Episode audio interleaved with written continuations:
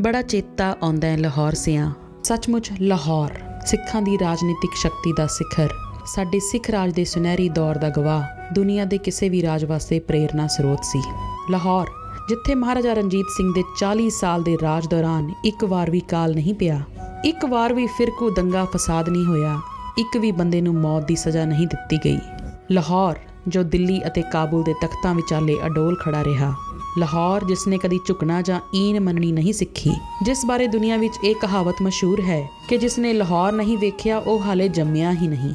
ਦੁਨੀਆ ਦੇ ਹੋਰ ਦੇਸ਼ਾਂ ਵਿੱਚ ਵੀ ਹੋਰ ਬੜੇ ਸੋਹਣੇ ਸ਼ਹਿਰ ਹਨ, ਜਿਵੇਂ Sydney, Melbourne, Beijing, Toronto, Moscow ਵਗੈਰਾ ਵਗੈਰਾ। ਪਰ ਕਿਸੇ ਸ਼ਹਿਰ ਬਾਰੇ ਅਜਿਹੀ ਕਹਾਵਤ ਕਿਤੇ ਵੀ ਨਹੀਂ ਸੁਣੀ।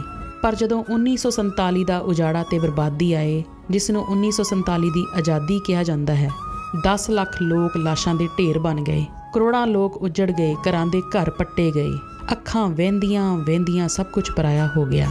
ਮਿੱਠੇ ਪਾਣੀ ਦੇ ਖੂਨ ਜ਼ਹਿਰੀਲੇ ਹੋ ਗਏ। ਸਦੀਆਂ ਤੋਂ ਸਾਂਝੀ ਕੰਧ ਨਾਲ ਵਸਦੇ ਗਵਾਂਢੀ ਅੱਖ ਦੇ ਫੋਰ ਵਿੱਚ ਰੰਗ ਵਟਾ ਕੇ ਦੁਸ਼ਮਣ ਹੋ ਗਏ। ਅਣਗਿਣਤ ਮਾਵਾਂ ਭੈਣਾਂ ਦੇ ਬਲਾਤਕਾਰ ਕੀਤੇ ਗਏ। ਕੁੜੀਆਂ ਨੂੰ ਨੰਗੀਆਂ ਕਰਕੇ ਜਲੂਸ ਕੱਢੇ ਗਏ। ਸਦੀਆਂ ਤੋਂ ਪਾਈ ਪਾਈ ਜੋੜ ਕੇ ਬਣਾਈਆਂ ਜ਼ਮੀਨਾਂ, ਜਾਇਦਾਦਾਂ ਦੇ ਮਾਲਕਾਂ ਨੂੰ ਮੁਲਕ ਦੇ ਹਾਕਮਾਂ ਨੇ ਅੱਖ ਦੇ ਫੋਰ ਵਿੱਚ ਸਭ ਕੁਝ ਛੱਡ ਜਾਣ ਦਾ ਹੁਕਮ ਦੇ ਦਿੱਤਾ। ਤਕੜੇ ਦਾ ਸੱਤੀ ਵੀਹੀ ਸੋ। ਪੰਜਾਬ ਉਜੜ ਗਿਆ, ਲੁੱਟਿਆ ਪੁੱਟਿਆ ਗਿਆ, ਕੱਖੋਂ ਹੋਲਾ ਹੋ ਗਿਆ। ਜਿਹੜਾ ਬਾਪੂ ਕਹਿੰਦਾ ਸੀ, ਵੰਡ ਮੇਰੀ ਲਾਸ਼ ਤੇ ਹੋਵੇਗੀ, ਉਹ ਜਿਉਂਦਾ ਜਾਗਦਾ ਫਿਰ ਰਿਹਾ ਸੀ। ਪੰਜਾਬ ਨੂੰ ਦੋਹਾਂ ਲੱਤਾਂ ਤੋਂ ਫੜ ਕੇ ਵਿਚਾਲਿਓਂ ਚੀਰ ਦਿੱਤਾ ਗਿਆ। ਕਿਸੇ ਹਾਕਮ ਨੂੰ ਰੱਤੀ ਪਰ ਵੀ ਤਰਸ ਨਾ ਆਇਆ।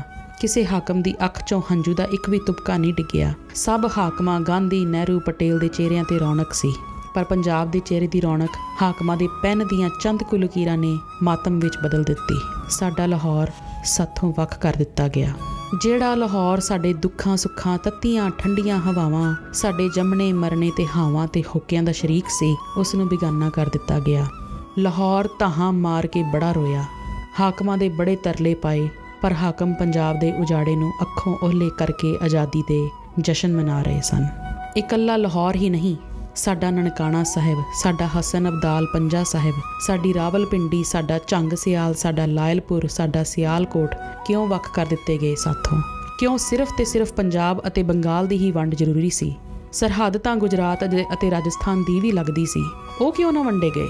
ਜਾਂ ਸਿਰਫ ਪੰਜਾਬ ਅਤੇ ਬੰਗਾਲ ਦੇ ਆਜ਼ਾਦੀ ਪ੍ਰਵਾਨਿਆਂ ਦੀ ਸੂਰਮਤਾਈ ਦਾ ਬਦਲਾ ਲੈਣ ਵਾਸਤੇ ਇਹ ਦੋਵੇਂ ਸੂਬੇ ਚੀਰ ਦਿੱਤੇ ਗਏ? ਮਾਫ ਕਰਨਾ, ਵੰਡੇ ਨਹੀਂ, ਚੀਰ ਦਿੱਤੇ ਗਏ ਹਨ ਵਿਚਾਲਿਓਂ। ਕੀ ਗੁਜਰਾਤ ਅਤੇ ਰਾਜਸਥਾਨ ਵਿੱਚ ਹਿੰਦੂ ਤੇ ਮੁਸਲਮਾਨ ਦੋ ਕੌਮਾਂ ਨਹੀਂ ਸਨ? ਫਿਰ ਉੱਥੇ ਇਹ ਸਿਧਾਂਤ ਲਾਗੂ ਕਿਉਂ ਨਾ ਹੋਇਆ? ਇਹ ਸਿਧਾਂਤ ਸਿਰਫ ਪੰਜਾਬ ਦੇ ਹਿੱਸੇ ਹੀ ਕਿਉਂ ਆਇਆ? ਬਾਬੇ ਨਾਨਕ ਦਾ ਬੁਢਾਪੇ ਸਮੇਂ ਖੇਤੀ ਕਰਨ ਵਾਲਾ ਸਥਾਨ ਕਰਤਾਰਪੁਰ ਸਾਹਿਬ ਸਰਹੱਦ ਤੋਂ ਸਿਰਫ 3 ਕਿਲੋਮੀਟਰ ਦੂਰ ਹੈ। ਕਿੰਨੇ ਸਾਲਾਂ ਤੋਂ ਸਿੱਖ ਭਾਰਤ ਸਰਕਾਰ ਤੋਂ ਇਹ ਮੰਗ ਕਰਦੇ ਆ ਰਹੇ ਹਨ ਕਿ ਇਸ ਗੁਰਦੁਆਰੇ ਦੇ ਦਰਸ਼ਨਾਂ ਵਾਸਤੇ ਖੁੱਲ੍ਹ ਦਿੱਤੀ ਜਾਵੇ। ਪਰ ਹਾਕਮ ਤਾਂ ਹਾਕਮ ਹੁੰਦੇ ਹਨ। ਕਦੇ ਕਿਸੇ ਪਾਰਟੀ ਦੇ ਹਾਕਮ ਤੇ ਕਦੇ ਕਿਸੇ ਪਾਰਟੀ ਦੇ ਹਾਕਮ। ਕਿਸੇ ਤੇ ਵੀ ਜੂ ਨਹੀਂ ਸਰਕਦੀ। ਪਤਾ ਹੈ ਕਿਉਂ? ਕਿਉਂਕਿ ਸਾਡੇ ਕੋਲ ਲਾਹੌਰ ਨਹੀਂ, ਸਾਡਾ ਤਖਤ ਨਹੀਂ ਰਿਹਾ। ਅੱਜ ਅਸੀਂ ਸਿੱਖ ਜਿੰਨੀਆਂ ਕੋ ਮੁਸ਼ਕਲਾਂ ਆਪਣੀ ਕੌਮ ਵਾਸਤੇ ਮਹਿਸੂਸ ਕਰਦੇ ਹਾਂ, ਉਹਨਾਂ ਸਾਰੀਆਂ ਦਾ ਸਬੰਧ ਕਿਤੇ ਨਾ ਕਿਤੇ ਲਾਹੌਰ ਨਾਲ ਹੈ। ਚਾਹੇ ਬੋਲੀ ਹੋਵੇ, ਚਾਹੇ ਪਛਾਣ। ਖਾਣ ਪੀਣ ਰਾਜਨੀਤੀ, ਧਰਮ, ਗਾਇਕੀ, ਸਾਹਿਤ, ਹਰ ਚੀਜ਼ ਤੇ ਲਾਹੌਰ ਖੁਸਨ ਦਾ ਅਸਰ ਪਿਆ ਹੈ। ਜਿਵੇਂ ਕਿ ਲਾਹੌਰ ਦੀ ਪੰਜਾਬੀ ਬੋਲੀ ਸਾਡੀ ਟਕਸਾਲੀ ਭਾਸ਼ਾ ਸੀ। ਮਿੱਠੀ ਜਿਵੇਂ ਖੰਡ ਮਿਸ਼ਰੀ ਦੀਆਂ ਡਲੀਆਂ, ਹਾਕਮਾਂ ਨੇ ਸਾਥੋਂ ਖੁਹਾ ਦਿੱਤੀ। ਜੇ ਮਨੋਵਿਗਿਆਨਿਕ ਤੌਰ ਤੇ ਵੇਖੀਏ, ਤਾਂ ਸਾਡੇ ਸਿੱਖਾਂ ਕੋਲ 47 ਤੋਂ ਬਾਅਦ ਲਾਹੌਰ ਦਾ ਕੋਈ ਬਦਲ ਨਹੀਂ। ਲਾਹੌਰ ਤਖਤ ਦੇ ਸਿਰ ਤੇ ਅਸੀਂ ਕਾਬੁਲ ਅਤੇ ਕੰਧਾਰ ਦੇ ਤਖਤ ਜਾ ਹਿਲਾਏ ਦਰਾਏ ਖੈਬਰ ਵਿੱਚ ਹਾਲੇ ਤੱਕ ਹਰੀ ਸਿੰਘ ਨਲੂਏ ਸ਼ੇਰ ਦੇ ਘੋੜਾਂ ਦੀਆਂ ਟੱਪਾਂ ਦੀ ਆਵਾਜ਼ ਸੁਣਦੀ ਹੈ।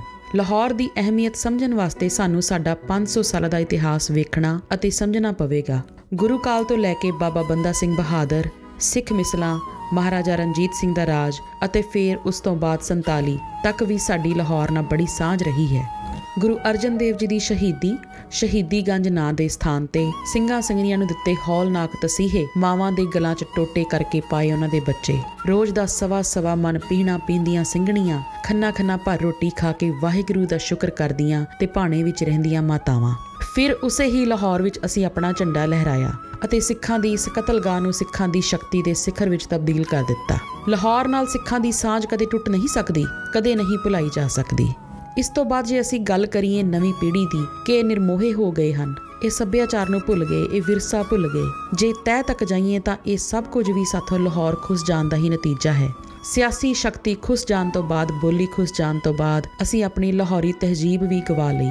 ਲਾਹੌਰ ਨੇ ਅੱਜ ਵੀ ਆਪਣਾ ਸਾਧ ਮੁਰਾਦਾ ਜੀਵਨ ਤੇ ਉਹੀ ਸੰਗਾਂ, ਸ਼ਰਮਾਂ ਨਹੀਂ ਛੱਡੀਆਂ। ਲਾਹੌਰ ਨੇ ਅੱਜ ਵੀ ਹੱਥਾਂ ਨਾਲ ਕਿਰਤ ਕਰਨੀ ਨਹੀਂ ਛੱਡੀ। ਲਾਹੌਰ ਅੱਜ ਵੀ ਵਿਹਲੜ ਜਾਂ ਅਵਾਰਾਗਰਦ ਨਹੀਂ ਹੋਇਆ। ਇਹ ਲਾਹੌਰ ਦੇ ਉੱਚੇ ਕਿਰਦਾਰ ਦੀ ਨਿਸ਼ਾਨੀ ਹੈ। ਅੱਛਾ ਬਈ ਲਾਹੌਰ ਸਿਆਂ, ਸਦਾ ਚੜ੍ਹਦੀਆਂ ਕਲਾਂ ਵਿੱਚ ਰਹੇ। ਸੁਖੀ ਵਸੇ ਰਹਿੰਦੀ ਦੁਨੀਆ ਤੱਕ ਤੇਰੀ ਸ਼ਾਨ ਇਵੇਂ ਹੀ ਰਹੇ। ਸਦਾ ਇਵੇਂ ਸਲਾਮਾਂ ਹੁੰਦੀਆਂ ਰਹਿਣ। ਵਾਹਿਗੁਰੂ ਜੀ ਕਾ ਖਾਲਸਾ, ਵਾਹਿਗੁਰੂ ਜੀ ਕੀ ਫਤਿਹ।